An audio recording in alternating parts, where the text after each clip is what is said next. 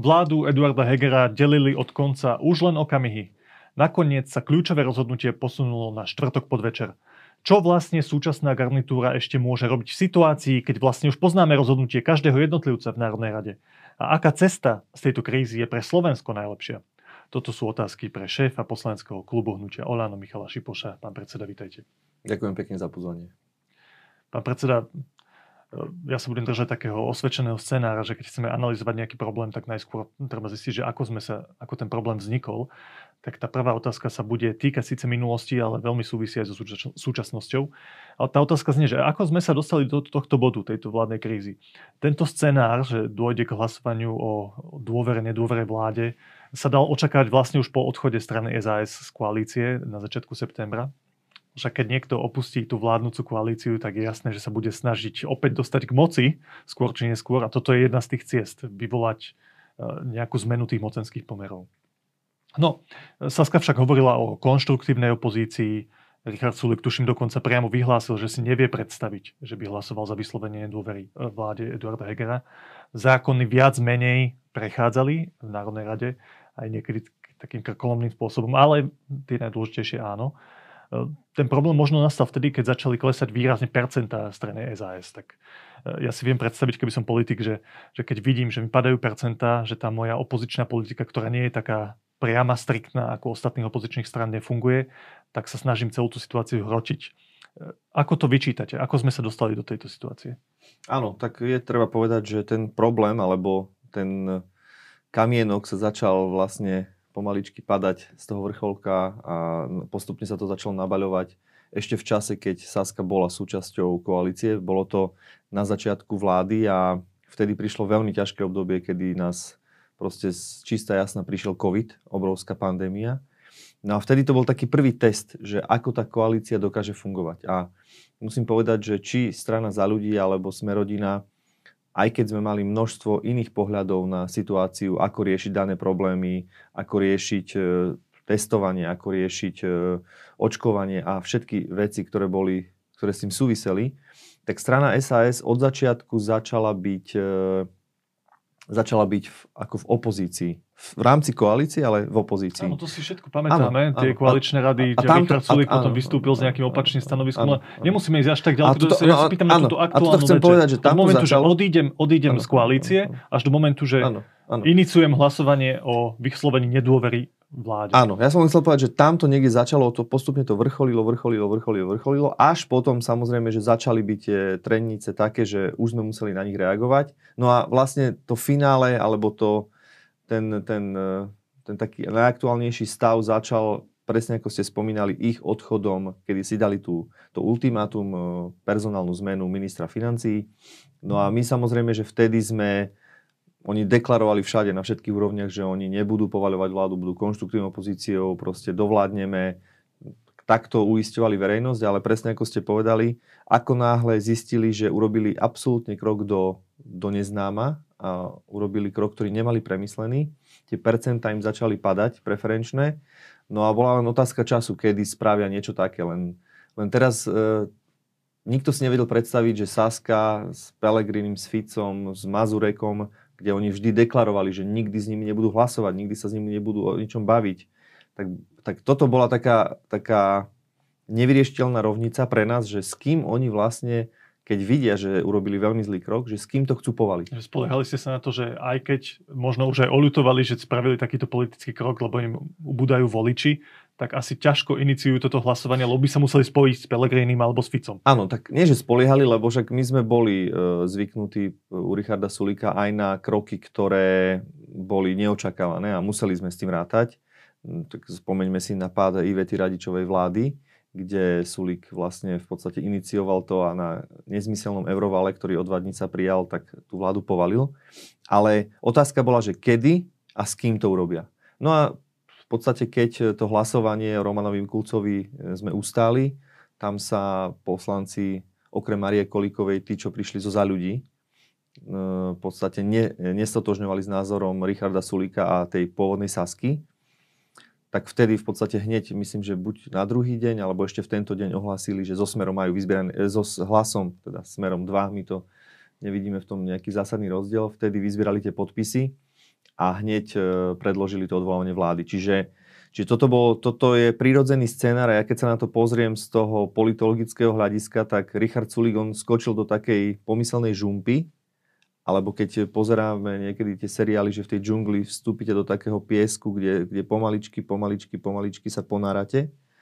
No on teraz nemá inú možnosť, ako zvrátiť to, že sa ponorí, ako urobiť niečo neočakávané, zvrátiť to nejakým zásadným radikálne spôsobom. kroky, ktoré by inokedy možno nerobil. Áno, áno. No dobre, lenže keď sa pozrieme na jeho argumentáciu, on hovorí niečo iné, ako to, čo tak hovoríte musí, vy. Musí hovoriť hovorí, že iné. toto rozhodnutie robí preto, lebo krajina, ako krajina sa rúčime ku katastrofe. Že on tvrdí, že táto vláda robí tak zlé rozhodnutia, že to iba posilňuje Roberta Fica, ktorý by sa, ak sa niečo nestane zásadné, tak sa dostane k moci a celé to tu znova ovládne tá jeho e, vláda, ktorá z minulosti teda má punc vlády korupčnej, vďaka rôznym tým kauzám, ktoré teraz riešia orgány činné v trestnom konaní. E, zároveň pán Sulik ale tvrdí, že nechce predčasné voľby. Takže on tvrdí, táto vláda tak, ako funguje, musí skončiť, ale nechcem predčasné voľby. E, pani Kolíková zároveň pred niekoľkými dňami, iba som si všimol v rozhovore pred denníkem, tvrdila, že vláda podľa nej nepadne. Len nech sa ukáže, s kým teda táto koalícia vládne. Ako to teda celé čítate? O čo v tejto konkrétnej už situácii dnes strane SAS ide? No, Richard Sulík už nemá inú možnosť, ako snažiť sa argumentovať tým starým osvedčeným e, proti Ficovským, aj keď je to podľa mňa veľmi ťažko uveriteľné, lebo oni už za tie tri mesiace dokázali tak zvrátiť svoje názory, že na začiatku hovorili, že nebudú povaľovať vládu, budú konštruktívna opozícia, potom hovoria, že už museli niečo spraviť, lebo už za, za tri mesiace zrazu sa tá krajina ocitla v, v, takom, v takej situácii, že sa rúti do skazy. Samozrejme, že to nie je pravda. Oni sa snažia vyvolať ten dojem. Ten argument z jeho strany je taký, že tá nedôvera voči tej súčasnej vláde vo verejnosti širokej je vysoká. On asi aj Áno, o toto sa opiera. Je pravda, že nedôvera je vysoká, ale ja keď som si pozeral, pozeral eh, prieskumy z minulosti, keď boli vlády akékoľvek, tak tie dôvery neboli o niečo dramatickejšie, dramatickejšie nižšie. Tie nedôvery vždy e, pri vládach sú dosť vysoké. Áno, je pravda, že u nás je vysoká. Na druhej strane my žijeme v permanentných krízach. My nežijeme v zlatých časoch, v dobrých časoch, keď vládol smer, keď e, ekonomika šlapala na plné obrátky, keď do vienka im padali peniaze a ani nepredpokladali, že toľko peňazí im príde.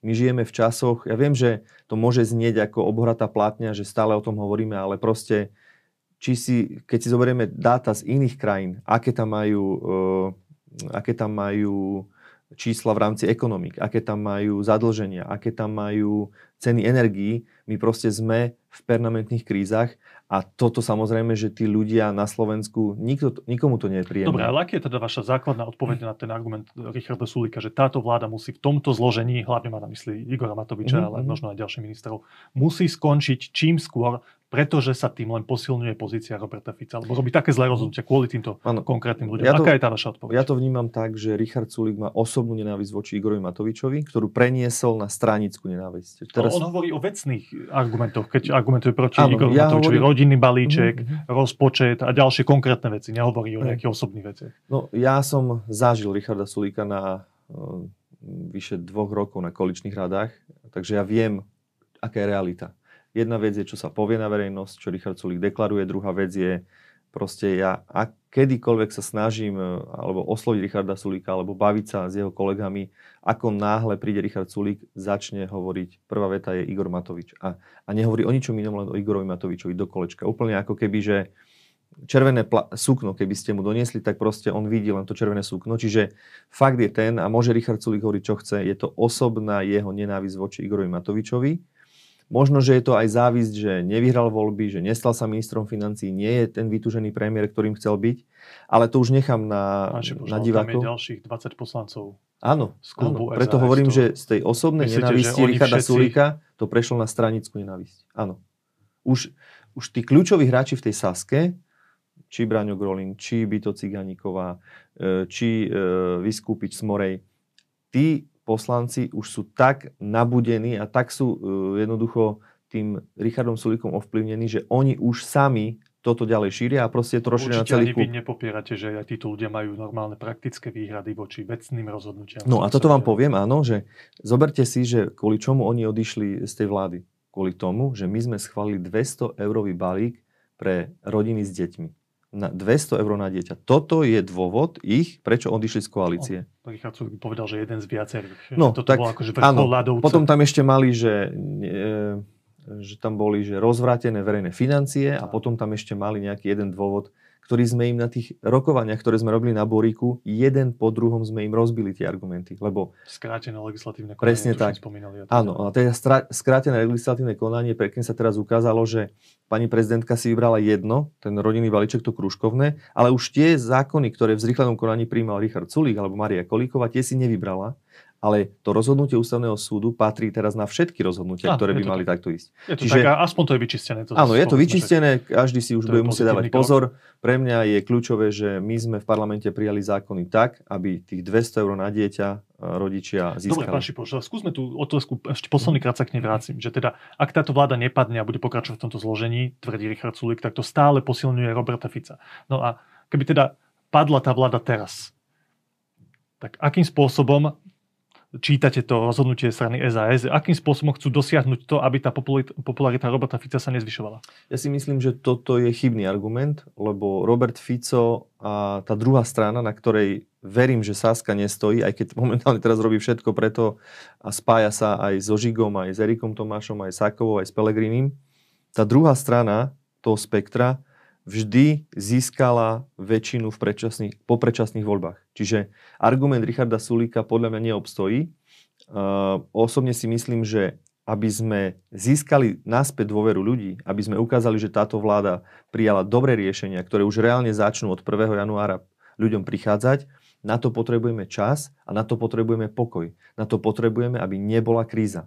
Ak toto by sme dosiahli, tak za tých 4 mesiacov verím, že sa tie pomery jednej strany, teraz hovorím hlas, smere, republika a tak ďalej, a druhá strana, všetky tie demokratické strany, ktoré sú, tak my máme jedine vtedy šancu, ak e, za ten rok a pol, alebo koľko je do riadnych volieb, ukážeme tým ľuďom, že keď nebude kríza, bude prichádzať im pomoc, že im ukážeme, že dá sa to a má to zmysel. Ja rozumiem tie vaše argumentácie, len tá otázka je, že samozrejme, že či tá kríza už pominula.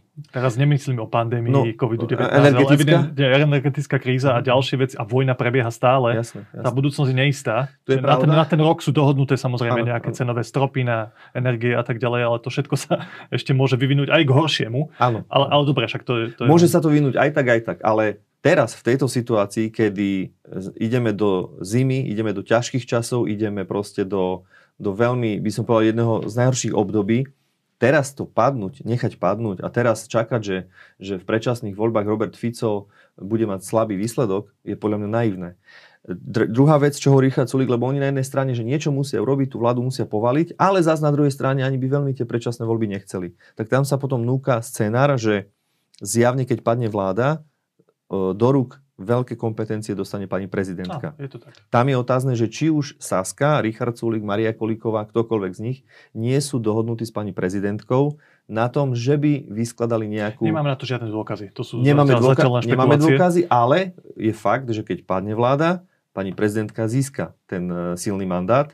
Samozrejme, získa ale aj nejaká jej úradnícka vláda by musela mať podporu Národnej rady. hej. Presne tak. A tam zase, a tam zase tam by to prichá- bolo problematické. Áno, a tam zase prichádzame do situácie, kedy ja hovorím, že Richard Sulik to zase nemá premyslené, lebo tam sa kľudne môže stať, že vznikne tam 76 ktorá vznikla pri tom, keď išiel sa Robert Fico vydať súdom, Hlas, smer, sme rodina. kľudne. Myslím, že aj Igor Matovič naposledy už spomínal túto možnosť. Úplne No. kľudne sa to môže stať a potom budeme veľmi prekvapení, kedy tá 76 si môže prijať také zákony, kedy budeme len všetci sa pozerať, že čo sa to vlastne stalo. Dobre, poďme k tej úplne aktuálnemu dianiu. Včera teda tesne pred tým hlasovaním o nedôvere, o vyslovení nedôvery vlády ste predložili procedurálny návrh, ktorým sa celé to hlasovanie pre, presunulo o dva dny, na štvrtok na 17. teda v tejto chvíli je to zajtra o 17. Čo sa ale dialo pred tým včerajškom? Ukázalo sa z toho, čo vieme mediálne, že tá 76 na pád vlády existuje. Áno. Evidentne existuje v parlamente, že sa z neustúpi. O to sa snažil premiér Heger hlavne aj vo svojich príhovoroch presvedčiť priateľov zo Sasky, s ktorými rok po bok, bok po boku ste, ste bojovali proti, proti korupcii. Zdá, zdalo sa, že sa neustúpi. Všetci tí poslanci tam sedeli, nikto nezostal doma. Všetci verejne deklarovali, že budú hlasovať za pád vlády. Komplet. Zda, ukázalo sa, že aj Tarabovci, o ktorých si Saska myslela, že teda nebudú hlasovať za pád vlády, budú kompletne hlasovať za pád vlády. Ano. Všetci traja. Ano. A nezaradený Jan Krošlák, Tomáš Valášek z Progresívneho Slovenska, či Slaviena Vorobelová, náhradnička za pána Kotlebu, A sú na opačnej strane. A Martin Borgula tiež. Chcem sa vás ale preto opýtať je- jednoduchú otázku, že pred tým včerajším hlasovaním, o čo ste sa vy snažili v zákulisí? Čo ste chceli dosiahnuť? Tak e, v prvom rade sme chceli urobiť, e, vyskúšať alebo ukázať celému Slovensku, že či pád vlády je reálny, lebo tu boli vš- všelijaké reči, to ste aj spomínali, pani Kolíková hovorila, nie, tá vláda nepadne, to je len nejaký test, že kto na akej strane stojí a že určite Tarabovci alebo nejakí iní poslanci nezaradení neprídu alebo nebudú hlasovať. Čiže oni sa snažili vyvolať dojem a hovorili to aj ich kolegovia v pléne, že žiadna vláda nepadne, nerobte paniku. Takže prvá vec, čo sme chceli ukázať, že tá vláda reálne môže padnúť. Tých poslancov je tam dosť, e, všetci prišli do roboty a za každú cenu tú vládu chcú povaliť. Čiže toto bol prvý odkaz celému Slovensku, že to, čo tvrdila SAS, nie je pravda. A my sme chceli sami vidieť, že či, či tí poslanci prídu, neprídu, alebo ako sa to, Ako ako sa to vyvinie. Ako vážne to mysleli. To je jedna vec. A druhá vec, veľmi silný moment je, že z koaličného poslanca Jana Krošláka sa z večera do rána stal poslanec, ktorý si rozmyslel, v noci sa mu prisnil syn, sen a rozhodol sa, že bude hlasovať za povalenie vlády. Čiže toto jasne ukazuje, že v pozadí sa dejú také zákulisné kroky, ktoré vedú k tomu, že koaličný poslanec si z večera do rána rozmyslí pri kľúčovom hlasovaní, či, ne, či povali alebo nepovali vládu. Áno, ale o čom, o čom boli tie vaše zákulisné rokovania? Lebo vieme, že bolo tam stretnutie, myslím, s pánom Čepčekom, Mhm. ktorý sa zdalo, aspoň podľa toho, čo teraz vieme, že nebude hlasovať za ten pád vlády nakoniec. Uh, Miroslav Kolár, nezaradený poslanec, sa rozhodol, myslím, že bez nejakých jednaní sám, sám od seba, že v tejto chvíli nebude, aj to vyargumentoval, Áno, áno. jasne, že nebude hlasovať za pád vlády. Že bolo tam niekoľko mien, ktoré sa rozhodli, že tú vládu podržia. Bolo to teda o tom z vašej strany, že presviečame individuálnych poslancov, o ktorých vieme, že, že nie sú definitívne rozhodnutí, aby nehlasovali za pád vlády? Áno, samozrejme, že to sme od začiatku deklarovali, že my sme sa snažili osloviť všetkých poslancov, ktorých si myslíme, že sú eh, na tom demokratickom, by som povedal, na tej demokratickej strane a presvedčiť ich a vyargumentovať im, že pád vlády Eduarda Hegera nie je ten správny krok. A ja som veľmi rád, že či Miroslav Kolár, či Martin Čepček a, a ďalší, ktorí boli jednoducho tomu chápu a tú vládu podržali. Čiže my sme sa samozrejme, že snažili tých poslancov, ktorí sme vedeli, že sú eh, na našej strane, alebo proste jednoducho sú na tej strane demokracie, na, to, na strane demokratického Slovenska, že jednoducho rokovať s nimi, aby, aby tá vláda nepadla. Čo je ale zaujímavé, že dvaja poslanci Smerodina, keby hlasovali tak ako celá koalícia, tak tá vláda by nepadla. Alebo tá vláda nepadne. Pán Borgula a pán Krošlák. myslíte? Presne tak, presne tak. Čiže toto ukázalo, že nie poslanci, ktorí sú nezaradení, ale poslanci, ktorí sú reálne v koaličnom klube, v koaličnej strane, zrazu sa rozhodli, že jednoducho tú vládu povalia. Áno, pán Šipoš, to treba povedať pre takú férovosť, že pán Krošlák sa stal poslancom na kandidátke hnutia Olano. Áno, predtým bol na kandidátke Sasky, potom Na veľmi tesne, na poslednú chvíľu odišiel k nám, potom Áno, a odišiel myslím- do myslím, že to- Smerodina a teraz Že to je podľa nepripustil. aj pre vás na zamyslenie, aj pre pána Matoviča, Áno. že akí ľudia sa dostávajú na vašu kandidátku. Áno, to je pravda. To je logická úvaha v tejto, v tejto súvislosti. Ale Určite, poďme ďalej. určite. Pán Fico včera po tom odložení hlasovania e, na tlačovke tvrdil, že pán Matovič ho oslovil s ponukou na dohodu na predčasné voľby. To je pravda? Ja som si tu, uh, ja ten, som si ten výstup pozrel a Robert Fico v tej istej vete klamal trikrát. Čiže ja poviem len tak, že Robert Fico tými svojimi argumentmi a veľakrát takou demagogiou a, a vytváraním také ilúzie sa snaží klamať. On na jednej strane povie, že je psychopat, že je narušený, potom povie, že sa s ním chcel dohodnúť, potom hovorí, že Matovič organizuje ich zatváranie, že ja chápem, že Robert Fico sa snaží hrať tú svoju hru, ale toto nie je pravda. My sme celý čas eh, sedeli spolu na klube a nebola absolútne žiadna šanca, že by sa niekto dohovaral so Smerom. Už, už so Smerom to už úplne vylučujem. Vie si predstaviť, že včera, keď tam najskôr bol ten 3 čtvrte hodinový odklad toho hlasovania a potom prišiel ten váš, váš procedurálny návrh na odklad o 2 dní, to musel byť veľmi zaujímavé momenty, tých, tých 45 minút. Ale nejdem sa vás pýtať na to, čo sa vtedy dialo, ale poďme sa pozrieť na to, na to čo sa môže udieť teraz. Tak ja tu mám načrtnuté tri scenáre z toho, čo aj my, novinári zákulisne vieme, čo sa môže diať. O prvom z nich hovorí Richard Sulík. Spomínam ho ako prvý ten scenár preto, lebo na neho sa obracia aj premiér Eduard Heger. On mm-hmm. stále hovorí, naši priatelia zo Sasky, ako mm-hmm. by to mhm. bola jeho hlavná opora v tom vládnutí, bol práve Richard Sulík a strana SAS. No a on hovorí celkom jednoznačne. Igor Matovič musí odstúpiť. To vytvorilo priestor tieto dva dni, že nech Matovič povie, že ja odstupujem zo svojho postu ministra financí a vtedy sú ochotní odložiť túto schôdzu o mesiac. Že to, mm-hmm. Za cenu toho, že Igor Matovič mhm, odstúpi, mm-hmm. sa o mesiac mm-hmm. posunie celá táto vec a ten mesiac sa využije na to, že sa dohodne re, väčšia rekonštrukcia tej vlády.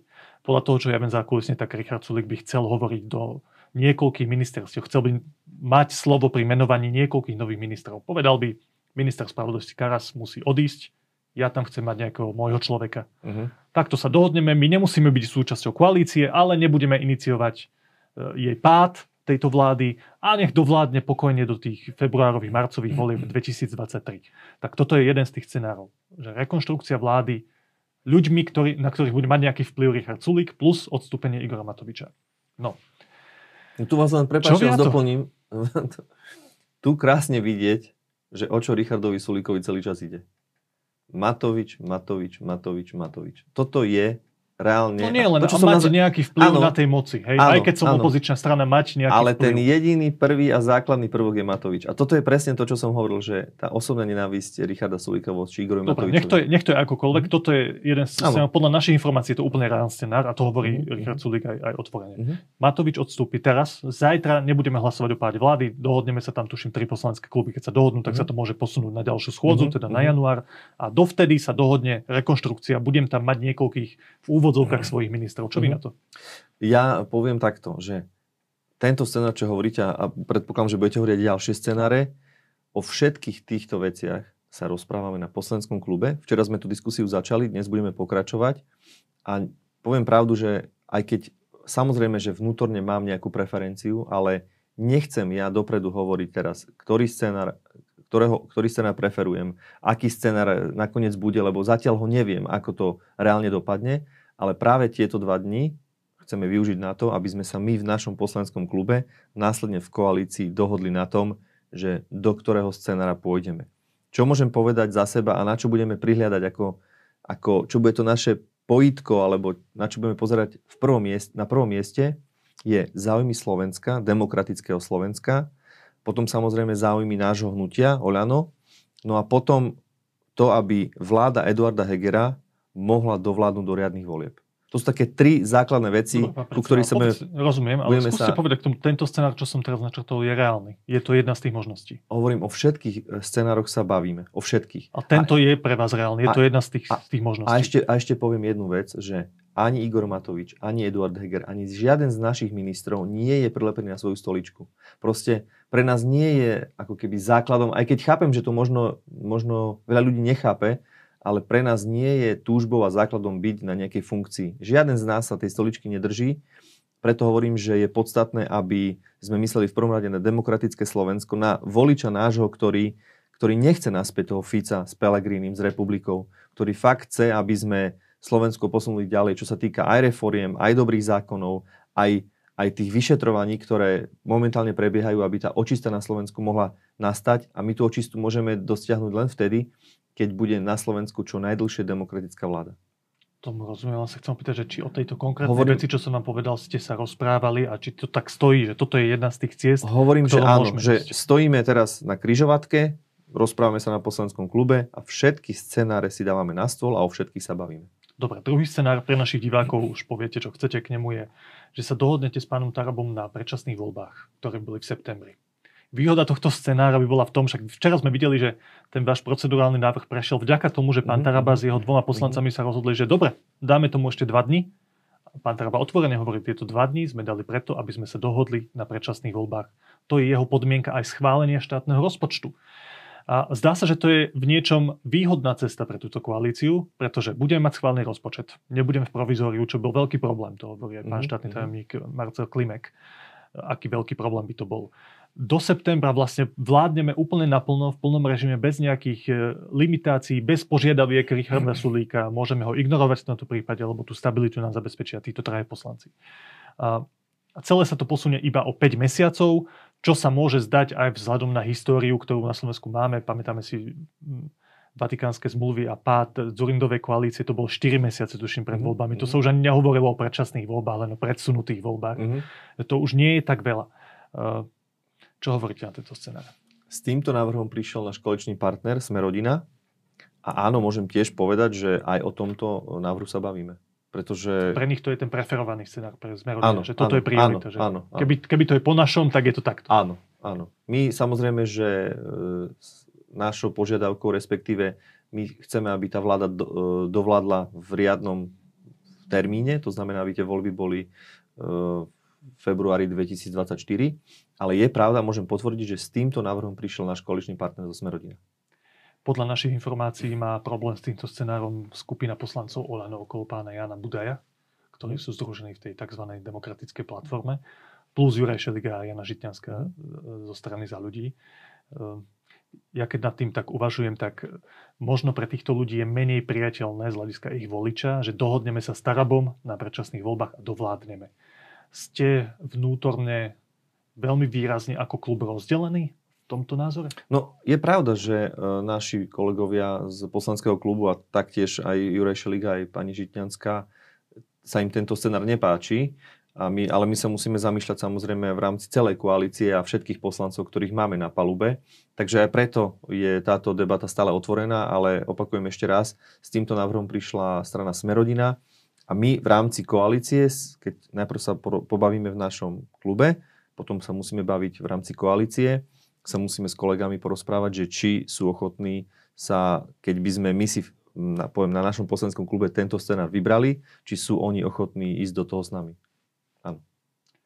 Sú ešte aj nejaké iné scenáre okrem týchto dvoch, ktoré som spomenul. Tým tretím je, že zajtra vláda padne. Áno, A potom sa môže diať veľa vecí. áno. Tam je potom zase x možností, ktoré po páde vlády môžu nastať. Ale okrem týchto dvoch možností, skúste čo najúprimnejšie povedať, že existuje okrem týchto dvoch možností a zajtrajšieho pádu vlády, čo je stále Čo je reálna vec. možnosť, Áno. áno. Sú ešte nejaké ďalšie? Momentálne ďalšie nevidím. Aká veľká je tá šanca, že zajtra vláda padne? No ak sa nedohodneme v rámci klubu a koalície na týchto dvoch scenároch, ktoré, o ktorých sme sa bavili, tak potom e, je veľká šanca, že zajtra vláda Eduarda Hegera padne. Už ste mali nejaké zásadné rokovanie k týmto dvom scenárom? Sedeli ste spolu a hovorili ste, že toto sú naše dve možnosti, poďme sa rozhodnúť? Včera sme e, začali rokovanie na poslaneckom klube a dnes po obede budeme pokračovať. Čiže tie rokovania veľmi intenzívne e, prebiehajú. Samozrejme, že my sa musíme baviť aj s našimi kolečnými partnermi a ja verím, že do zajtrajška prídeme s takým návrhom alebo s takým riešením, ktoré v prvom rade pomôže Slovensku. Ak by ste to mali percentuálne odhadnúť, ako pravdepodobné je, že zajtra večer vláda padne? Ja by som povedal, že je to 50 na 50. Pán Šipoš, veľmi pekne ďakujem, že ste prišli ku nám do štúdia a teda prajem vám múdre rozhodovanie v tých najbližších hodinách, lebo ide o veľa. Ďakujem veľmi pekne za pozvanie a všetko dobré prajem vašim divákom. Ďakujem.